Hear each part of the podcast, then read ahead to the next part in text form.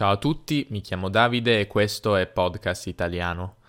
Oggi volevo parlarvi di alcuni errori che gli stranieri quando parlano italiano fanno molto spesso, ma che si possono correggere semplicemente. Mi riferisco ad errori molto diffusi che sento fare da molti dei miei studenti o molte persone con cui parlo italiano.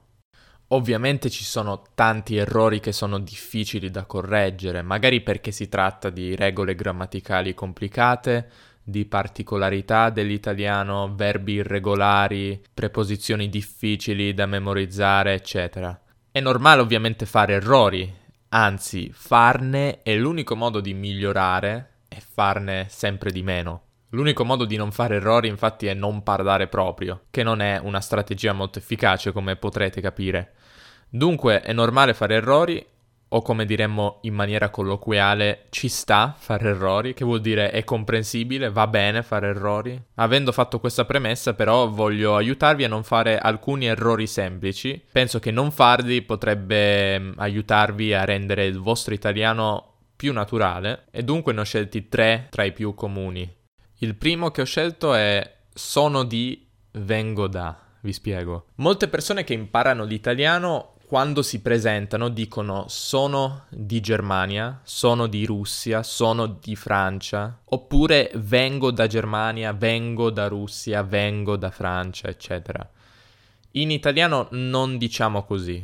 Nel 90% dei casi diremmo la nazionalità, dunque sono tedesco, sono russo, sono francese o al limite vengo dalla Germania, vengo dalla Russia, vengo dalla Francia. Tuttavia è più naturale dire la nazionalità. Sono di si usa invece quando parliamo della città da cui veniamo. Sono di Roma, sono di Mosca, sono di Londra.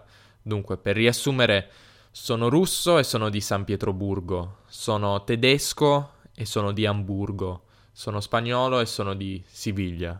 Ovviamente al posto di sono di possiamo dire vivo o abito, ma l'errore, e questo è il secondo errore che ho scelto, l'errore che viene fatto è usare la preposizione in al posto di a. Dunque alla domanda dove vivi si risponde vivo a Londra o vivo a Madrid, a Torino, non vivo in Londra o in Madrid, eccetera. Per esempio, sono americano, sono di New York ma adesso vivo a Los Angeles. Sono brasiliano, sono di Rio de Janeiro ma ora abito a Recife. Sono australiano, sono di Melbourne ma adesso vivo a Sydney. Il terzo errore che ho scelto, anche se in realtà non si tratta di un errore in senso stretto, ma di qualcosa che rende il vostro italiano non molto naturale, è parlare utilizzando i pronomi personali soggetto, quindi io, tu, lui, eccetera. In italiano non è necessario dire io sono tedesco, io abito a Mosca, io mi chiamo Paolo, io ho vent'anni. Infatti capiamo a chi ci si riferisce dal verbo e dal predicato. Per esempio, sono tedesco.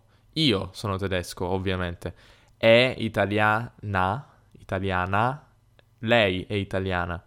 Siamo andati al parco. Noi siamo andati. Dunque capiamo dal verbo e da come termina il predicato. È molto innaturale utilizzare il soggetto nelle frasi, dunque di regola non fatelo. Il pronome personale si usa per dare enfasi, al soggetto. Provate a capire la differenza tra questi due dialoghi. Tuo fratello è andato a comprare il pane. Sì, ci è andato. È andato tuo fratello a comprare il pane. È andato tuo fratello a comprare il pane. No, ci sono andato io. Oppure, no, io ci sono andato.